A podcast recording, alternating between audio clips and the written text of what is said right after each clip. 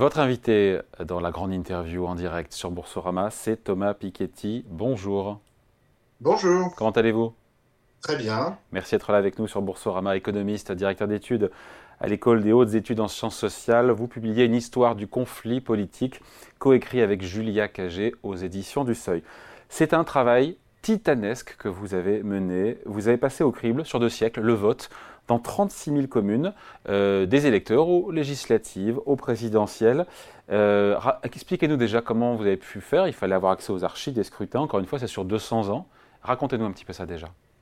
Alors, toutes ces données, en fait, étaient aux archives nationales euh, depuis toujours. Simplement, elles n'avaient jamais été numérisées. C'est-à-dire que le, ministère de l'Intérieur, en France, numérise les, résultats des, élections euh, législatives euh, au niveau communal depuis simplement 1993. Donc, pour les dernières, les dernières élections, tout le monde a ça en, ligne, c'est le ministère de l'Intérieur met ça en ligne. Mais ça n'avait jamais été fait pour les élections précédentes. Donc nous, on a, on a numérisé on étudie euh, les principaux référendums en France depuis 1793, parce que le premier grand référendum en France, c'est 1793 sur, pour ratifier la constitution de la Première République, jusqu'au référendum européen de 2005. Et puis surtout, on étudie toutes les élections législatives de 1848 à 2022 et aussi toutes les élections présidentielles de 1848 à 2022. Les présidentielles, il y en a juste une en 1848 et puis ça commence en 1965. Mais sur les législatives, on a une série très complète de 1848 jusqu'en 2022, dans l'entre-deux-guerres, dans l'après-guerre, avant la Première Guerre mondiale. Et donc on a fait tout le trou, en gros, entre 1848 et 1993. Ça n'avait jamais été fait. Pourquoi c'est important? Parce que auparavant, les, des chercheurs avaient regardé les résultats des élections au niveau des départements ou parfois des circonscriptions. Mais le, problème, c'est qu'un département ou même une circonscription, c'est très grand. Vous avez des communes très différentes, très inégales, donc vous ne pouvez pas bien comprendre qui vote pour qui. Alors qu'au niveau des 36 000 communes, bah, vous avez des différences de, de, richesse, des différents, vous avez aussi des, communes très industrielles, d'autres très agricoles, des communes qui ont des caractéristiques sociales très différentes. Si vous voulez, aujourd'hui, pour, pour donner une idée, vous prenez une ville comme Roubaix, vous êtes à 800 euros de revenus moyens par habitant, euh, vous allez dans le 7e arrondissement de Paris, vous êtes à 10 000 euros de revenus moyens par habitant, y compris les enfants. Hein. donc, si vous voulez, vous êtes sur des moyennes et des, et des, et des écarts qui sont, euh, euh qui, qui, sont, qui sont vraiment considérables. Et donc, quand vous allez comparer ces différents votes, donc typiquement, nous, on va ranger nos communes nos 36 000 communes, on les range des 1% les plus pauvres jusqu'aux 1% les plus riches. Et puis on regarde depuis 1848 comment le vote obtenu par les différents courants et candidats euh, évolue euh, avec la richesse de la commune. Et on trouve parfois des pentes très très fortes euh, par rapport au score moyen obtenu par le candidat dans tout le pays. Pardon, qu'est-ce que, vous, que vous entendez par pente, une pente très forte? Pente très forte, ça veut juste dire que sur les. Prenons l'exemple du vote Macron aux élections de 2022, sur les 1% des communes les plus riches, le vote va être à, 170% euh, de sa valeur moyenne, donc 1,7 fois le score moyen de Macron sur l'ensemble du pays. Sur les 10% des communes les plus pauvres, vous allez être euh, à 70%, donc 30% en dessous du score moyen. Donc vous pouvez comparer ces pentes que vous avez sur les, les différents candidats, qui vous donnent déjà un premier indice du caractère plus ou moins populaire, plus ou moins bourgeois des différents votes. Et donc, on peut faire ces comparaisons sur, sur, sur deux siècles. Alors, après, une fois que vous avez ça, euh, vous pouvez en tirer différentes conclusions. Hein. Je veux dire, nous, euh, on, essaye de donner des interprétations sur les évolutions qu'on observe, mais on, fournit surtout une base documentaire pour que chacun puisse... Euh, puisse se faire son idée. Donc il y a un site internet, une histoire du conflit politique.fr, où chacun pourra retrouver toutes ces données, donc toutes les données collectées depuis les images euh, JPEG des archives nationales jusqu'aux fichiers numériques, tous nos programmes permettant de reproduire tous les résultats, tout est en ligne. Donc après, chacun peut s'en saisir euh, et puis en, tirer éventuellement des conclusions pour l'avenir différentes de, de, de celles qu'on tire. Mais voilà, c'est d'abord un, un, espèce de service public qu'on essaye de, de, de, donner, de remplir pour que chacun puisse mieux comprendre qui a voté pour qui en France depuis deux siècles. Toi, Piketty, une des conclusions que vous avez tiré de ce travail au peigne fin, c'est que c'est l'appartenance à une classe sociale qui euh, est le premier déterminant du vote lors d'une élection. On s'en doutait un petit peu, mais vous l'avez euh, finalement quantifié. Enfin, quantifié, vous avez mis des bah, chiffres là-dessus. Surtout, ce qu'on ne savait pas, c'est comparer dans le temps l'importance de la, de, de la classe sociale. On se doute bien que ça compte toujours pas mal, mais là, c'est vrai qu'un des résultats frappants, c'est que la classe sociale n'a jamais été aussi importante qu'aujourd'hui. Alors, à condition d'envisager la classe sociale dans un sens quand même assez large, qu'on appelle la classe géosociale, c'est-à-dire que oui, il y a la richesse économique de la commune, donc par exemple le revenu moyen, la valeur des logements, la proportion de propriétaires, mais il y a aussi la façon dont vous vous inscrivez dans un, tissu territorial et productif. Donc la taille de l'agglomération de la commune, c'est pas pareil de vivre dans un village, un bourg, une, banlieue, une métropole. Et puis le type de profession. C'est-à-dire pour un même niveau de richesse, euh, des, communes pauvres, par exemple, dans le monde rural, où vous allez avoir plus d'ouvriers exposés à la concurrence internationale, vont voter, notamment face à l'intégration européenne et face à un sentiment d'abandon de la gauche et de la droite qui sont succédés au pouvoir, très différemment d'une commune pauvre euh, dans le monde urbain, vous avez plutôt des employés de service des personnes d'ailleurs qui peuvent avoir des salaires encore plus faibles que ceux des ouvriers, qui vont être des emplois émiettés dans, le nettoyage, dans la restauration, dans le commerce, dans le soin, mais qui sont moins exposés à la concurrence internationale européenne, et donc qui vont pas forcément euh, avoir le même sentiment d'abandon, d'autant plus que l'accès aux services publics aussi peut être différent dans, le, des banlieues, des métropoles, que dans les villages et les bourgs. Donc pour nous, c'est ça la classe géosociale, c'est à la fois la richesse et votre place dans le tissu territorial et productif. Et effectivement, aux dernières élections, 70% euh, des écarts de vote entre communes peuvent être expliqués par la classe géosociale. On n'avait jamais vu un tel, euh, un tel niveau. En 1981, euh, grande élection de conflit gauche-droite en France, on explique 50% des écarts entre communes avec ces mêmes critères. En 1848, c'était seulement 30%. à l'époque, c'est le, département jouait un rôle plus important. Aujourd'hui, le département en tant que tel est moins important parce que le, le débat politique se fait plus peut-être à un niveau national. Mais le territoire reste très important à travers la taille de l'agglomération et de la commune. Mais qui fait l'élection alors? On dit que ce sont les classes populaires. D'ailleurs, pour qui votent les classes populaires? Est-ce qu'on peut dire aujourd'hui, euh, pendant longtemps on disait qu'elles votaient à gauche, aujourd'hui c'est plus compliqué? Aujourd'hui, elles sont très divisées. Voilà, c'est peut-être ça le résultat le plus frappant, c'est-à-dire que autant les, classes, euh, disons, aisées se retrouvent massivement dans le, dans le vote euh, Macron, c'est-à-dire que ce bloc libéral central a une pente dont on parlait tout à l'heure qui, qui pour, dans les données qu'on met en ligne, et le vote le plus bourgeois de l'histoire de France, c'est-à-dire que la pente est encore plus forte que ce qu'on observait sur des votes comme Giscard ou Balladur dans le passé. Euh, sur les communes les plus riches, c'est à peu près le même, euh, le même profil, mais sur les communes les plus pauvres, la droite, dans le passé, réussissait à obtenir quand même un certain soutien dans des communes populaires, rurales notamment, que là, le vote Macron a, complètement, perdu. Donc sur le vote, disons, plus aisé, c'est très recentré sur le, le vote Macron, sur le bloc central, alors que les classes populaires, elles, sont vraiment divisées, disons, pour résumer, des classes populaires rurales qui votent plus pour le, pour le bloc euh, RN, Rassemblement National, et des classes populaires urbaines euh, qui votent davantage euh, pour la gauche. Et cette situation de très forte division entre, entre classes populaires. C'est du jamais vu, c'est ça? Rurales et urbaines. Bah, on ne l'avait pas vu, en tout cas, avec cette ampleur, depuis la fin du 19e siècle. Mais à la fin du 19e siècle, c'était un peu la même situation. Et d'ailleurs, on avait aussi une situation de tripartition avec un groupe central qu'on appelait à l'époque les républicains modérés ou les républicains opportunistes, qui regroupait un peu l'ancien centre-gauche républicain et l'ancien centre-droit orléaniste à l'époque. Ça nous renvoie très loin, mais ça ressemblait un peu à aujourd'hui dans le sens où il y avait à sa gauche des socialistes radicaux socialistes qui avaient plutôt un vote urbain, populaire, ouvrier, et à sa droite, des, des, groupes conservateurs, monarchistes catholiques qui avaient plutôt un vote populaire rural. Donc c'est l'écart, euh, pardon toi Piketty, donc si je vous comprends bien, c'est l'écart entre, cette divergence entre les classes populaires urbaines et rurales qui aujourd'hui a provoqué, a engendré cette tripartition, effectivement entre trois blocs à l'Assemblée. C'est l'interprétation qu'on propose, c'est-à-dire qu'on pense qu'au-delà des, des, des, débats sur les questions euh, d'identité. Oui, pardon, j'aurais dû vous en parler. C'est secondaire, ça? Alors, c'est pas complètement secondaire, mais c'est moins central que ce qu'on prétend parfois. C'est-à-dire que nous, notre interprétation, de, en mettant vraiment toutes les données qu'on a ensemble, c'est que cette nouvelle division entre, entre classes populaires urbaines et rurales, elle a des fondements beaucoup plus profonds que simplement des questions d'identité, d'origine. C'est-à-dire que quand on rajoute les variables liées aux origines dans, dans, nos, dans nos analyses, la proportion d'immigrés de, de, issus de différentes nationalités, la proportion de personnes de nationalité étrangère, en fait, ça explique un peu plus du vote, mais pas beaucoup plus finalement. C'est-à-dire par rapport aux variables lourdes liées à la profession, euh, à la taille d'agglomération et de communes, le, euh, à la richesse, euh, c'est finalement, oui, moins, moins important.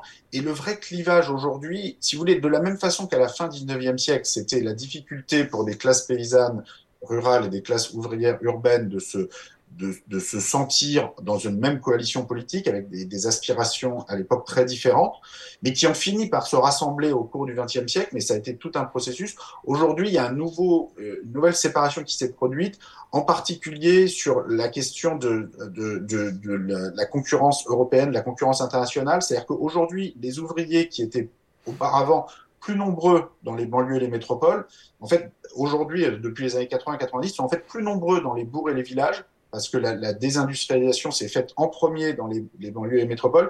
il y a une deuxième vague de désindustrialisation à partir des années 90, 2000, 2010 qui a beaucoup frappé euh, les, les, ouvriers dans les bourgs et les villages et qui a nourri euh, selon nous, un, sentiment d'abandon, alors aussi face aux services publics, face à un discours écologique qui parfois oublie le monde rural, le, besoin d'avoir une voiture individuelle, l'accès au pavillon individuel, qui évidemment est très important dans les bourgs et les villages où on ne va pas construire des tours partout euh, du jour au lendemain, ni, même jamais.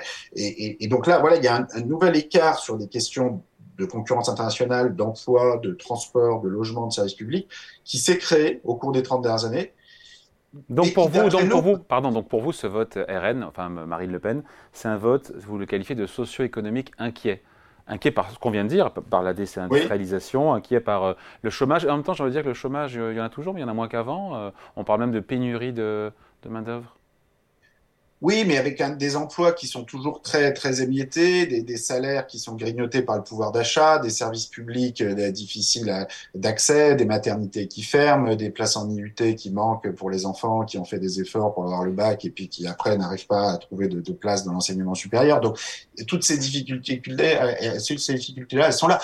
Nous, on ne dit pas que les questions d'identité et d'immigration ne comptent pas du tout. Pour un vote comme le vote Zemmour, c'est évident que la motivation euh, anti-immigré ou anti-islam ou est très forte. Je veux dire, c'est pas faire injure à votre Zemmour que de dire ça. C'est une question centrale. Mais ça, c'est 7% de l'électorat. Et, pour le coup, euh, c'est très bourgeois. C'est-à-dire, le vote Zemmour, en fait, est, très fort, pas seulement dans le 16e arrondissement à Paris, mais de façon beaucoup plus générale si on classe à nouveau les communes par richesse, c'est un profil en fait de vote encore plus bourgeois que le vote Macron, mais, mais sur, un, sur un segment très faible, 7% de l'électorat.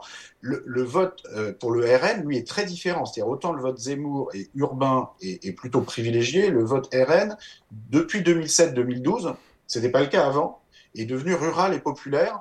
Euh, et notre interprétation, c'est qu'en fait la composante urbaine et, proprement anti-immigrée du vote euh, RN a été absorbée euh, bah, aujourd'hui par le, le, vote Zemmour, mais déjà avant ça, par le, le, vote Sarkozy, vous savez, tous les discours sur la, la racaille, le Karcher, etc., a permis effectivement d'attirer vers, vers la droite sarkozyste, mais, mais déjà Chirac avant, avec le discours sur les classes populaires urbaines. 91, les, euh, euh, non, alors les, les segments anti-immigrés du monde urbain, mais qui sont pas du tout la totalité des classes populaires urbaines, parce que l'essentiel des classes populaires urbaines ne, ne sont pas anti-immigrés euh, et ont une sociabilité parfois avec des, avec des populations d'origine immigrée. Puis surtout, il y a beaucoup d'origines mixtes. Vous savez, c'est ça qu'on constate dans les enquêtes de l'INED, c'est qu'en fait, on a une mixité. Enfin, on n'est pas aux États-Unis avec une ségrégation blanc-noir qui se reproduit de génération en génération. Et tant mieux. Donc, si vous voulez, tout ce discours anti immigrés, notre analyse, c'est qu'il est un peu décalé par rapport à, la réalité pour l'immense majorité de la population française qui est passée à autre chose et qui a davantage des préoccupations socio-économiques. Et l'électorat rural euh, qui vote aujourd'hui pour le Rassemblement national, s'il était euh, uniquement intéressé par des questions d'identité, il, il voterait Zemmour. Hum. Mais sauf que sur les retraites, sur la désindustrialisation, sur la mondialisation, sur le libre-échange, sur, sur euh, toutes ces questions sociales et économiques, cet électorat ne se reconnaît pas dans, dans, dans Zemmour. Comment on fait pour le reconquérir, cet euh, électorat populaire rural, qui sera peut-être euh, une des clés du prochain scrutin? Ben, je, je, pense qu'il faut, il faut effectivement que la gauche s'adresse beaucoup plus aux classes populaires rurales qu'elle ne l'a fait jusqu'ici. C'est-à-dire que c'est bien de s'adresser aux classes populaires urbaines, mais qui était d'ailleurs, qui, qui d'abord étaient à gauche et qui sont partis au RN qui sont partis en partie au RN. C'est-à-dire qu'un des résultats de notre livre, c'est que euh, on a cette idée fausse que le monde rural a toujours été à droite, euh, c'est comme ça. Et en fait, ce qu'on montre dans le livre, c'est que l'écart de vote entre le monde rural et le monde urbain, entre la gauche et la droite, était en fait très faible pendant l'essentiel du XXe siècle. C'est-à-dire que vous prenez une élection comme 81 Mitterrand, il fait pratiquement le même score dans les, dans les villages et les bourgs que dans les banlieues et les métropoles. Et c'est pas juste parce qu'il a une affiche avec une église dans, dans son dos sur l'affiche, c'est une réalité beaucoup plus profonde qu'on observe en fait pendant l'essentiel de la, la bipolarisation gauche-droite au XXe siècle. C'est une période où finalement le clivage social l'a emporté sur le clivage territorial. C'est-à-dire que les, les partis, en particulier de gauche, ont réussi à convaincre les classes populaires urbaines et rurales que ce qui les rapproche est finalement euh, plus important que ce qui les divise. Et pour nous, c'est ça l'enjeu aujourd'hui central pour la gauche. Alors ça passe par des politiques sur les services publics, évidemment en zone rurale, dont on a beaucoup parlé, mais sur lesquelles on n'a pas beaucoup agi. Et donc il s'agit de montrer qu'on peut rassembler les, les ressources nécessaires pour ça. Et donc là, il y a une question de financement sur lequel le RN est quand même assez faible parce que Marine Le Pen, elle, dit vouloir aider le monde rural, mais, euh, mais euh, en même temps, elle va, elle va vouloir supprimer l'impôt sur la fortune immobilière sur les personnes qui ont plusieurs millions d'euros de, de, patrimoine immobilier. Donc il y a un moment, vous voyez, l'idée que vous allez pouvoir payer toutes ces politiques sociales euh, simplement en s'en prenant euh, euh, aux plus pauvres, aux gens au RSA ou aux immigrés, à un moment, les maths ne collent pas. Quoi. Enfin, vous n'avez pas les dizaines de milliards de ce côté-là qui vont vous permettre de mener une politique sociale. Et c'est pour ça que nous, on dit que le, bloc de gauche peut, sur ce terrain-là, avoir un discours plus convaincant. Il y a aussi toute la question de la concurrence internationale, c'est-à-dire que face à l'Europe, euh, on ne peut pas attendre qu'il y ait l'unanimité en Europe pour avoir des mesures, par exemple, de, taxes carbone aux frontières, qui pour l'instant au niveau européen sont, sont, complètement insuffisantes et insignifiantes et ne vont absolument pas euh, limiter les entrées de, batteries électriques, de Chine, etc. Et donc si vous avez besoin de mesures unilatérales, en France, pour se protéger. Et c'est quelque chose qui est, qui est, très important pour l'électorat euh, euh, ouvrier des bourgs ouais. et des villages et pour de très bonnes raisons.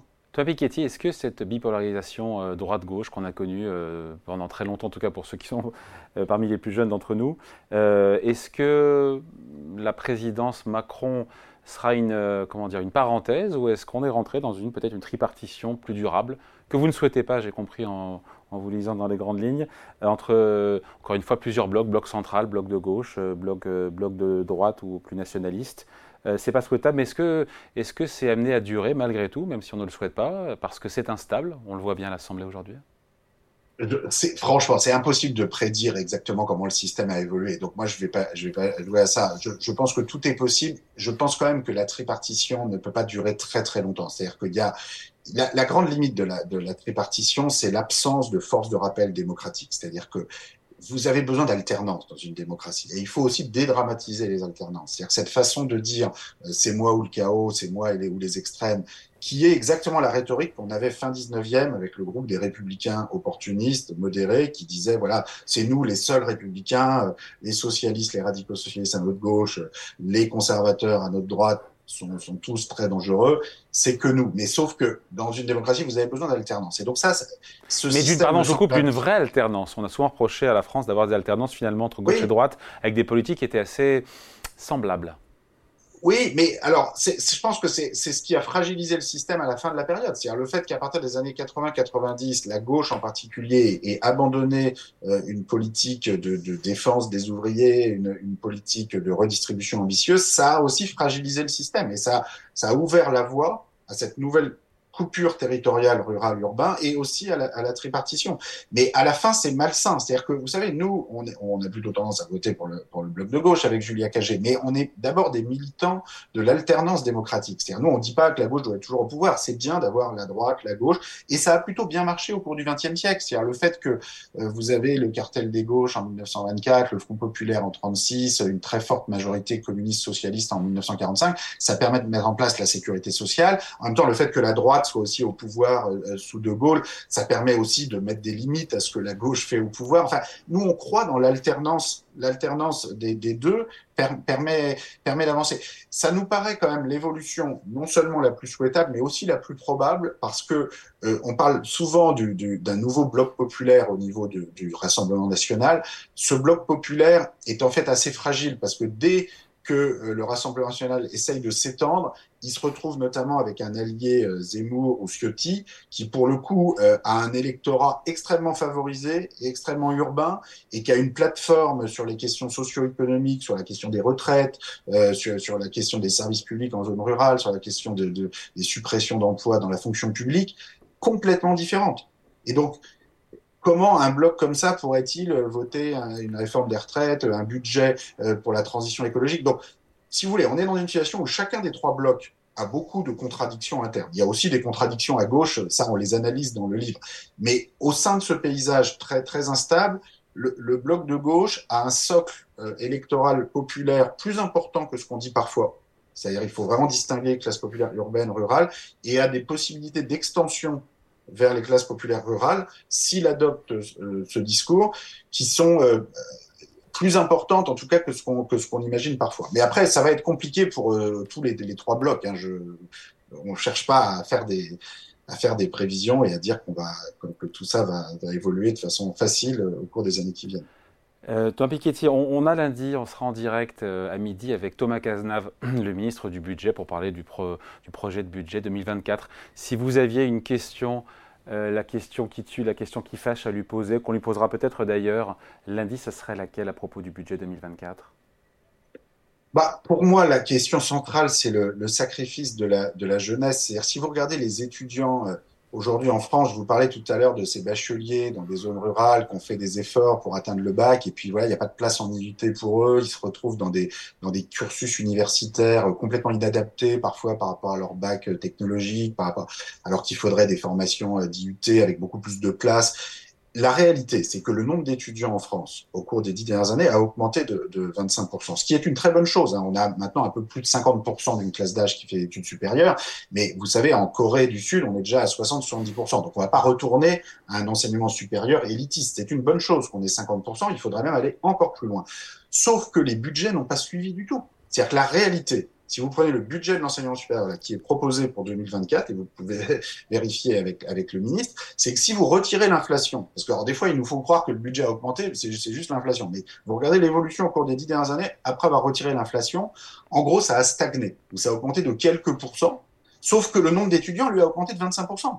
Donc le budget par étudiant, là c'est vraiment les chiffres de, de, de Bercy, du ministère, le budget par étudiant a chuté de 20%. Comment vous pouvez préparer le pays pour le 21e siècle si vous faites baisser l'investissement par étudiant. Et ça, pour moi, c'est l'erreur. Enfin, d'ailleurs, ça a commencé avant Macron. Hein. C'était déjà le cas en fait sous, Hollande. Il y a eu, donc c'est pas, mais ça a continué. Et ça, c'est pour moi, c'est vraiment l'erreur à la fois économique, sociale, politique euh, majeure. Allez, merci beaucoup pour cet entretien. Thomas Piketty, donc, euh, pour ce livre, vous publiez, vous avez coécrit avec Julia Cagé, une histoire du conflit politique. C'est aux éditions du Seuil et c'est à lire. Merci à vous. Merci. Au à bientôt. Au revoir.